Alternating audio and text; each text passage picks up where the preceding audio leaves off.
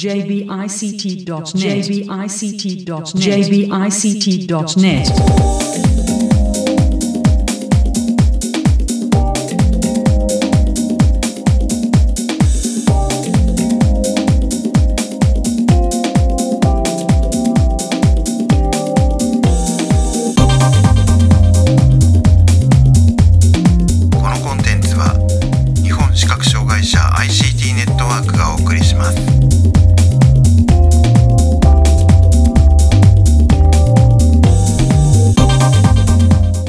こんにちは。日本視覚障害者 アイシーティー ネットワークがお送りするポッドキャスト、サイトワールドにせんじゅうきゅう特集のだいさんかいです。中根です。辻です。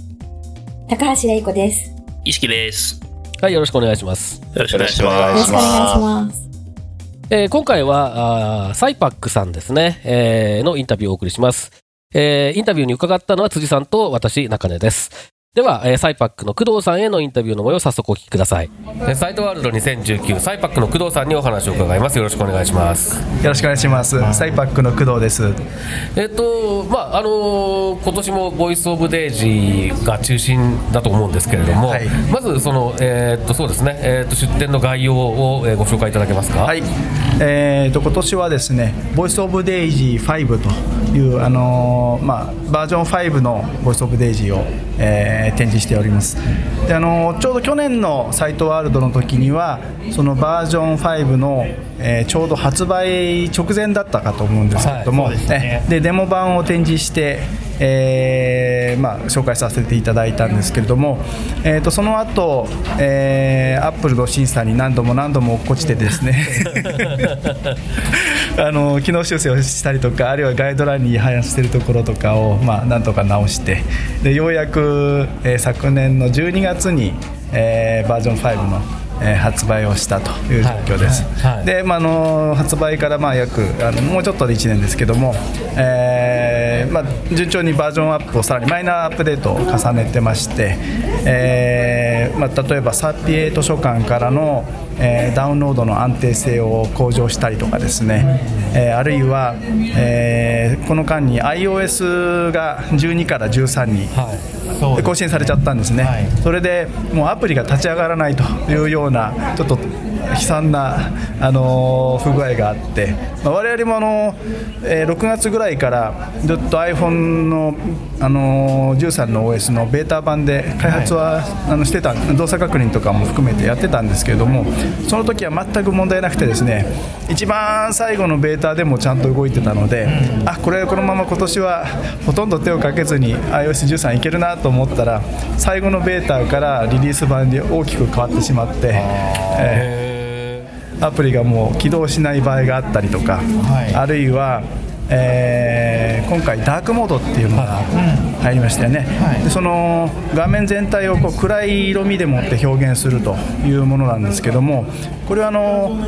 新しいその アイオーエスじゅうさん の仕組みを使って開発したソフトウェアであれば、そのダークモードをうまく対応できるということで、従来のアプリは本来影響を受けなかったはずなんですね。でベータ版の アイオーエスじゅうさん の時もそのダークモードはあの従来のアプリはほとんど影響を受けずに、えー、機能してたんですけども、いきなりリリース版では影響を受けるようになってしまって、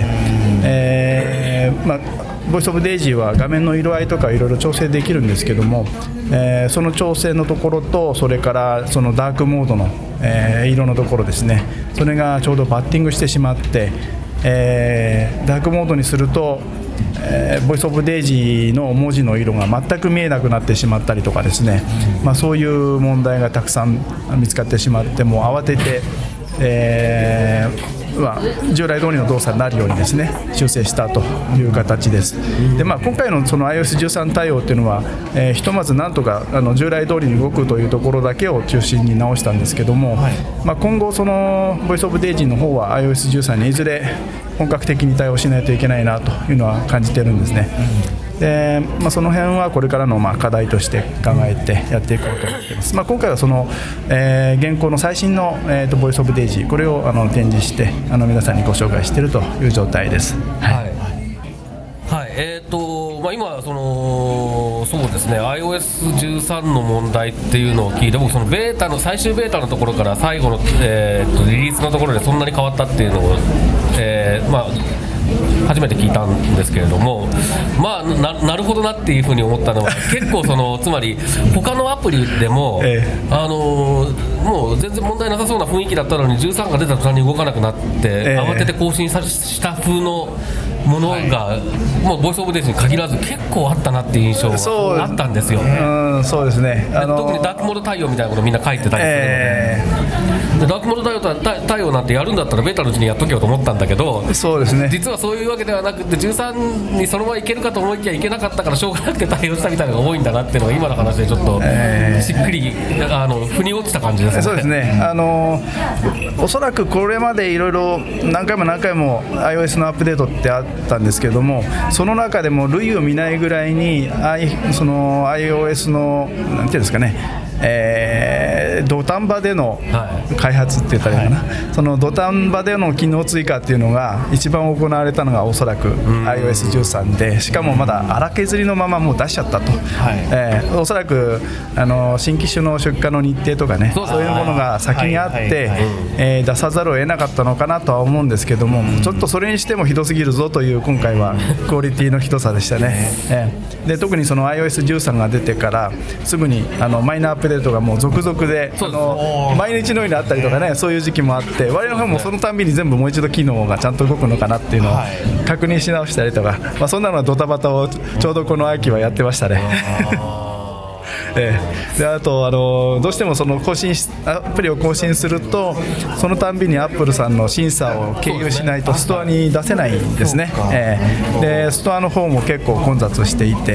うん、そ, そのストアの審査の方もね結構混雑していたんで、ちょっといつリリースされるのか全然見通しがない中でお客さんからはどんどん問い合わせが来てしまって、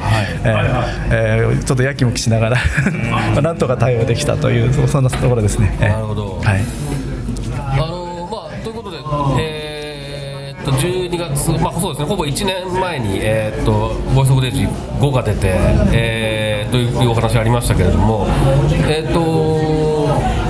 どうですか、結構もうあのその以前のバージョンを使ってた人がそっちの方に移っていったぐらいぐらいの空気のこうダウンロードのされ方、そうですね、そんな形ですね。ただあの、えー、と一つその アイオーエスじゅうさん になって大きく変わった部分、まあ、これはあのボイスオブデイジーのよんをお使いの方に特に言えることなんですけれども、えー、と従来 iOS のじゅう、まあ、じゅうにまでは、えー、あの iOS に標準でサファリというブラウザーが内蔵されてるんですね。でそのサファリのブラウザーでサピエの、えー、電子図書館に、まあ、ホームページにアクセスして、でご自分のユーザー名パスワードを入れてログインして、まあ、本を検索してからダウンロードすると。でダウンロードした後に、えー、どのアプリで開きますかっていうのを聞かれるので、はい、えー、でそこでボイスオブデイジーというふうに選択すると、えー、データがボイスオブデイジーにサファリから転送されて、それでボイスオブデイジーの中でそのデイジーの書籍が開いて、まあ、読めるようになると、まあ、そんなシナリオだったんですね。はい、でところが アイオーエスじゅうさん になってからそのサファリからそのボイスオブデイジーにデータが、あのー、渡らなくなってしまったんです。えこれはあの大きくサファリの機能が変わってしまったところなので、はい、えーまあ、サファリの機能なのでちょっと我々の方から手出しができない状況になってしまったんですね。まあ、その関係で、えーまあボイスオブデイジーのよんを使いで、要するにごにアップデートせずにね、はい、ずっとそのよんを使い続けてた方が アイオーエスじゅうさん に、えー、オーエス をアップデートした瞬間にサピエ図書館からサファリを使ったダウンロードは、まあ、できても、うん、ボイスオブデイジーにそのデータを取り込めなくなってしまったっていう格好なんですね。えーですからちょっとそこら辺は我々の方でも何ともしがたいところで、対応のまあ目処も全然まだ立ってないんですけれども、えまあこれはあのボイスオブデイジーよんを修正しようとするともうすでに終売にしてしまったものなので、終売のソフトっていうのは更新できないことになってるんですね。えですからまあ対応もできないということで、まあそのあたりのお問い合わせっていうのは結構いただいて、まああのまあ アイオーエスじゅうさん にまあ自分の iPhone とか iPad をアップデートしてしまって初めて気がつくような、えー、状況だと思いますんでね。うん、なるほど。そうするとまあじゃあそうなっちゃうともう、えー、ボイスオブデイジーごに、そうですね、まあ、ボイスオブデイジーごでやれば、そのアプリの中で直接サピエ図書館に接続して、うん、はい、それで、えー、自分の読みたい本を、まあ、探してダウンロードしてくるというのが、あのー、アプリの中だけでできるので、まあ、あと今回のそのボイスオブデイジーごの一番の売りのところというのは、視覚障害の方はご自分でその、えー、サピエデイジーオンライン経由でですね、サピエ図書館からあの読みたい本をいつでもあのアプリの中で、えー、検索して、それで、まああのー、選択してダウンロードするというのが簡単にできるというところが大きなメリットで、あと、あのー、マイクに向かってこう自分の読みたい本のタイトルを喋ったりとかですね、著者を喋ったりとかという形でも検索ができるようにしてありますので、まあ、そのあたりのまあ利便性をうまく活かしてご利用いただけたらなと考えてます。はい。まあ、あの今もちょっとありましたように、そのよんからごで大きな変更っていう意味で言うと、そこの、えー、とサピエに直接アクセスっていうのが多分一番大きいのかなという気がしますけれども、えーえー、と今後その、まあ、iOS じゅうさん にちゃんと、まあ、もっとしっかり対応していくみたいな部分はもちろん、そういうの安定性を図るっていうところがあると思うんですが、そうですね、まあ、そういうマイナーアップデートをもちろん重ねるつもりです、はいはい、ほ他に何か今の段階で、あのー、具体化できてなくてもいいものも含めて何か計画されていることがありますか？はい、えーと、そうですね、あのーまあ、例えばあのこれ直近でこのじゅういちがつのえー、にじゅうさんにちですかね、あの慶応大学さんの主催で、えーまあ、アクセシビリティに関するようなですね、えー、講演会が開かれるんですけども、ちょっとその際にボイスオブデイジーごの、えー、ベータ版を、えー、お見せする機会を設けようと思ってまして、はい、まあ、そちらではですね、えーまあ、主なターゲットとしては発達障害とか識字障害になるかと思うんですが、えー、いわゆるマルチメディアデイジーとか、あるいはイーパブ の形式の、はい、えーまあ、図書でですね、えー、本文にこう Ruby を入れたりとか、うん、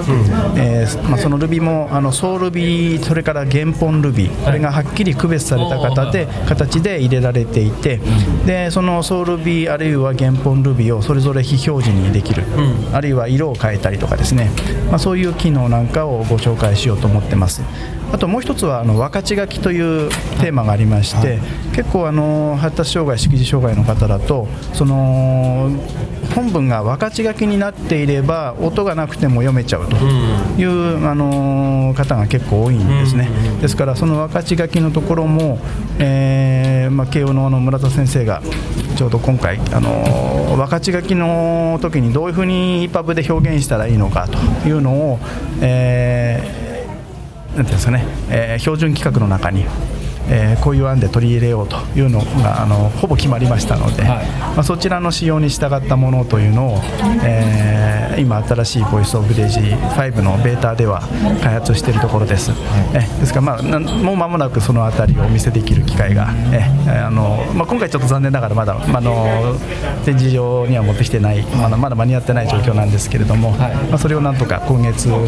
イベントまでには開発を進めようと考えてます。なるほど。えあともう一つのテーマとしてはあのサピエとの、あのー、接続の安定性ですね。えあのー、最近あのー、サピエ図書館の方はかなり機器の増強とかをやっておられて、えー、とそれに合わせて我々のアプリ側の対応とかも必要になる部分があって、えー、そこら辺を、まああのー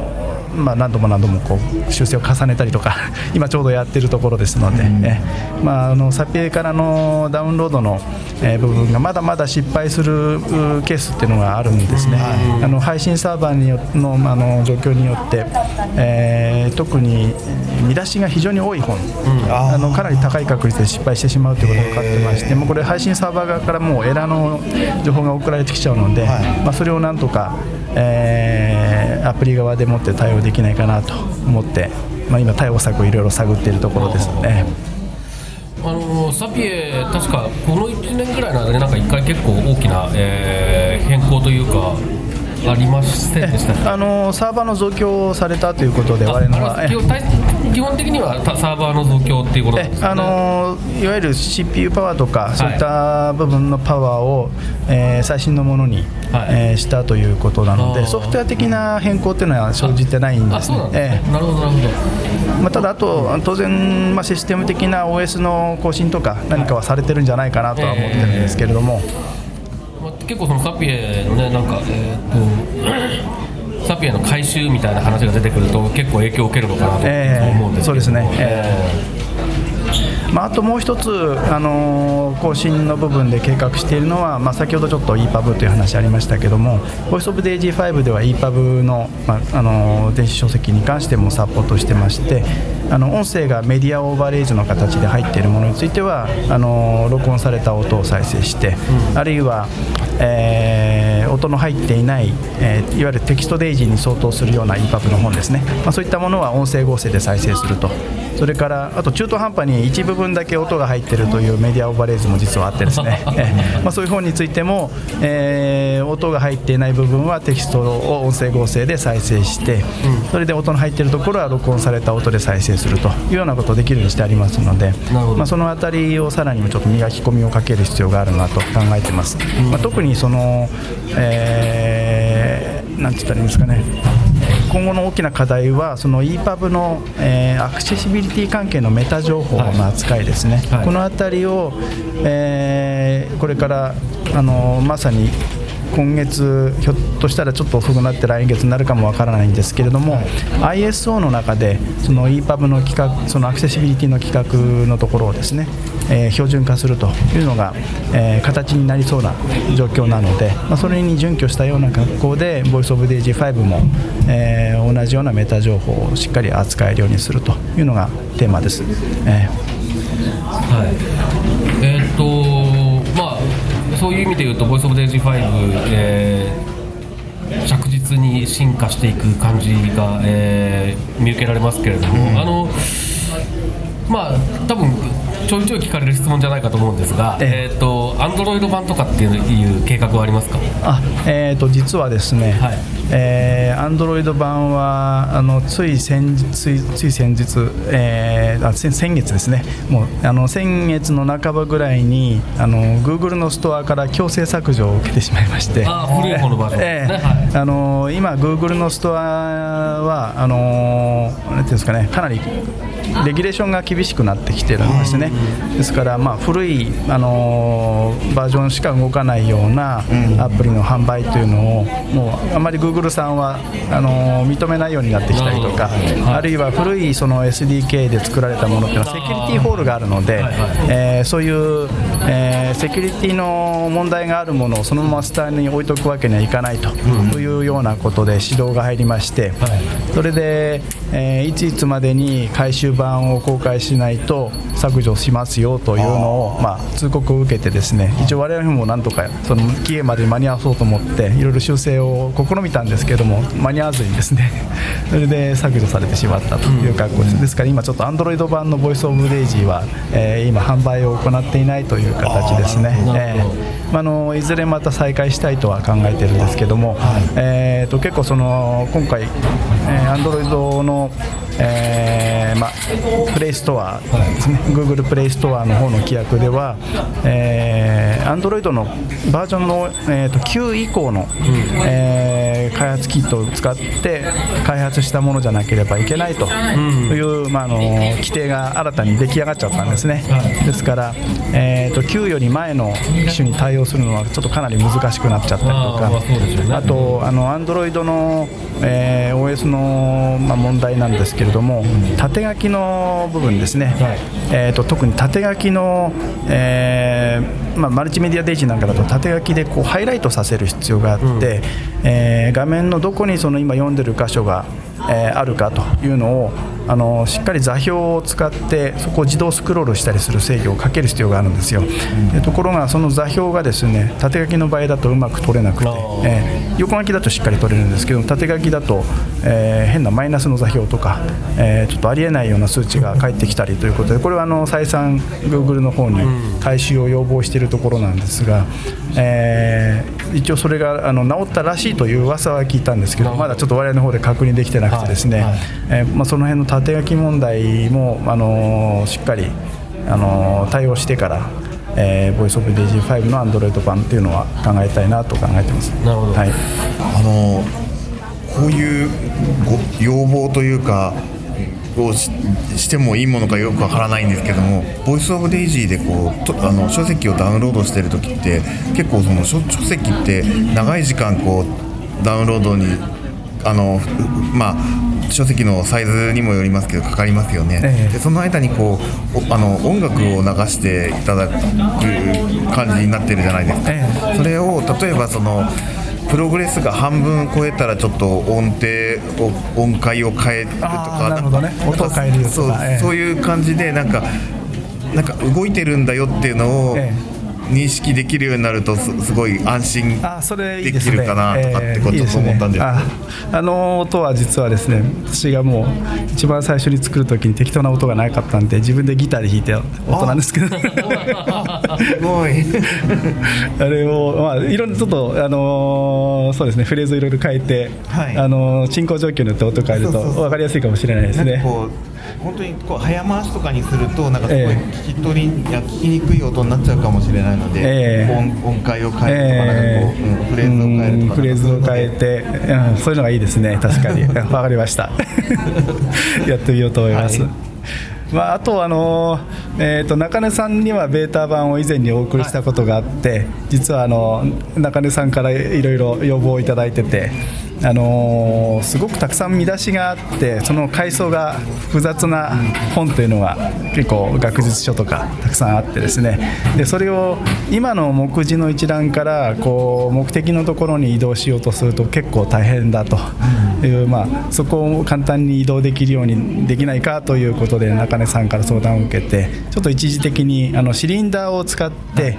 あの、まあ、あの iOS にシリンダーというインターフェースがあるんでね、そのシリンダーを使ってそれで目次を移動できるようにしたという、まあ、の施策があったんですけれども、えでただそのシリンダーをボイスオーバーで使うときにあの上下が逆転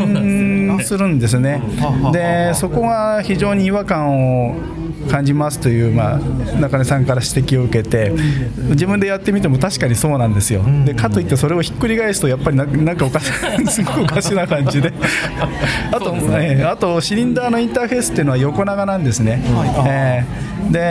で横長にこう例えばレベルがよっつあるような、えー、要するに見出し構造がよっつありレベルがよっつあるようなそういった本を開こうといった時に、はい、シリンダーが横によっつ並ぶ格好になってしまうんです。そうすると、えー、シリンダーシリンダーの文字列が途中で画面上では切れてしまうので、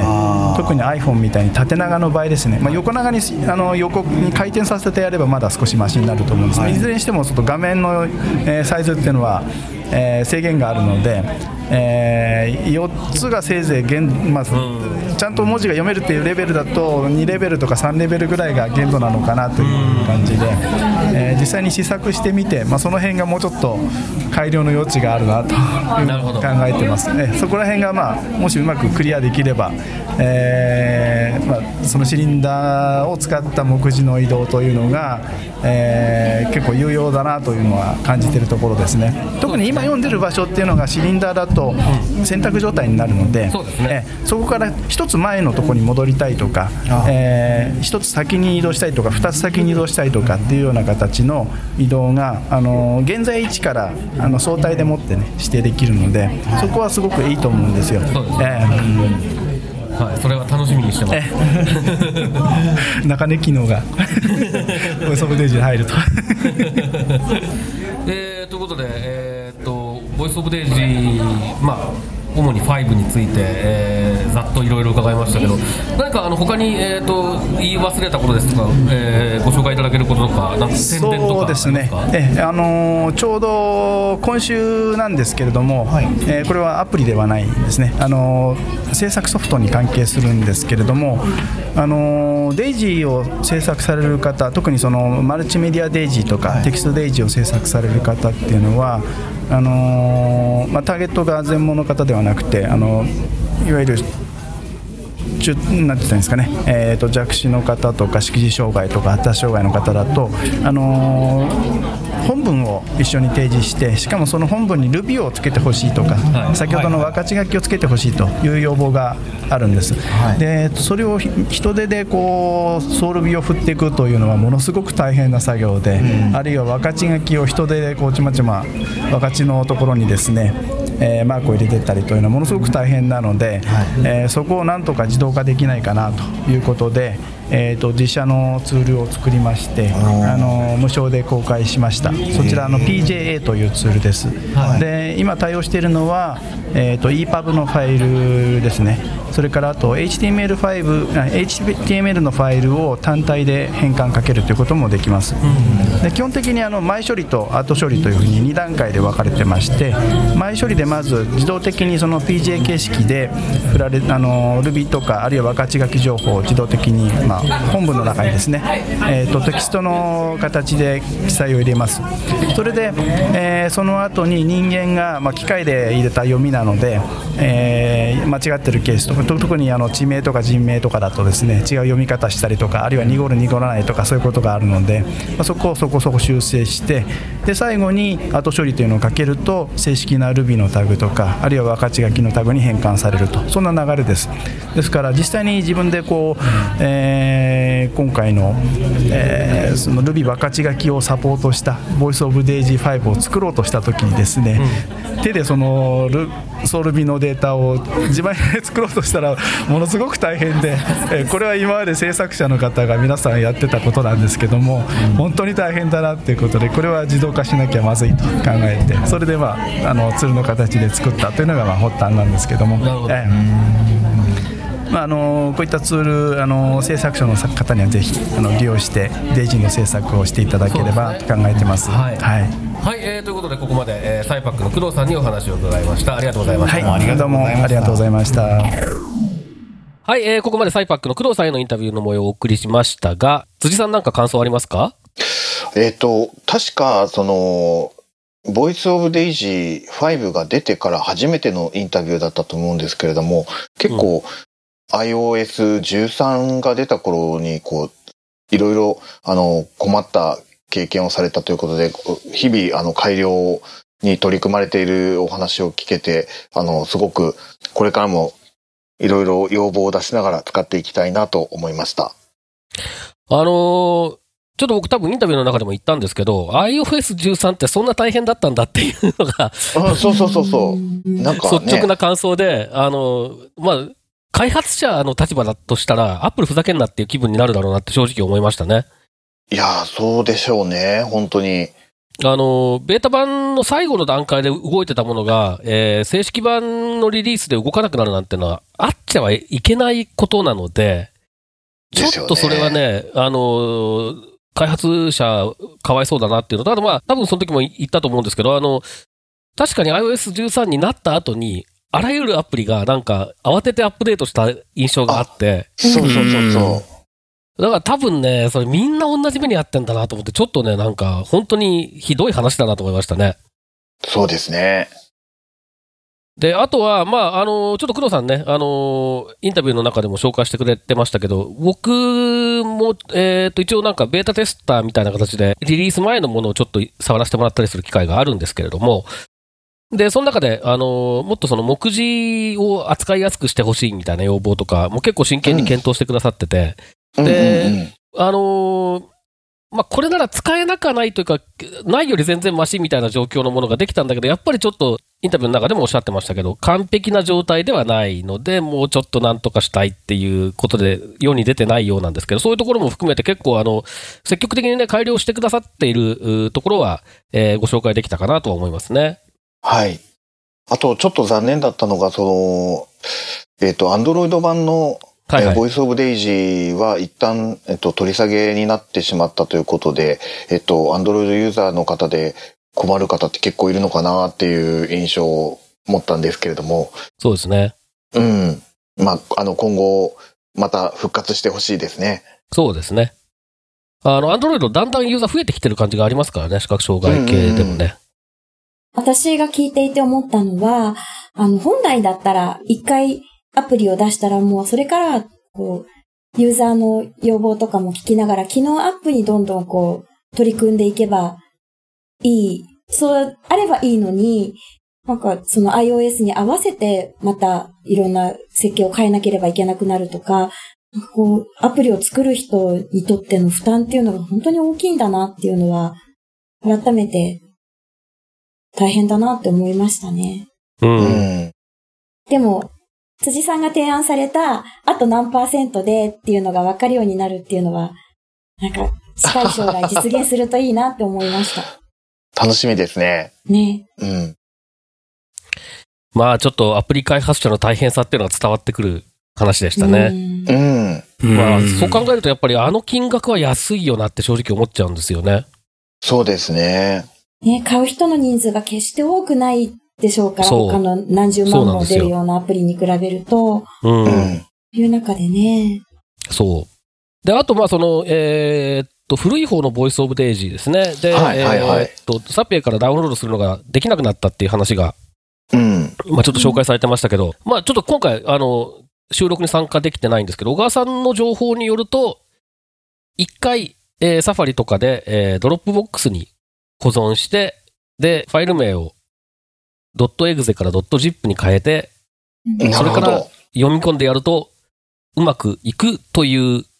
話を聞きました。僕はちょっと試してないので、うん、えー、っと、この情報の精度というところまでは確認できてないんですけど、ただなんか確かにいけそうだなっていう感じはしますね。ただまあ、うんそれ、そこ、そういうことをユーザーに求めるのは、えー、サイパックとしては本意ではないのは間違いなくってうんそうですね、なんでそこの仕様を変えるんだよっていう気分だろうなとは思いました。うんねえ。はい、えー、ということで今回は、えー、サイパック、工藤さんへのインタビューの模様をお送りしました。あ、サイトワールドにせんじゅうきゅう特集、また次回です。さよなら。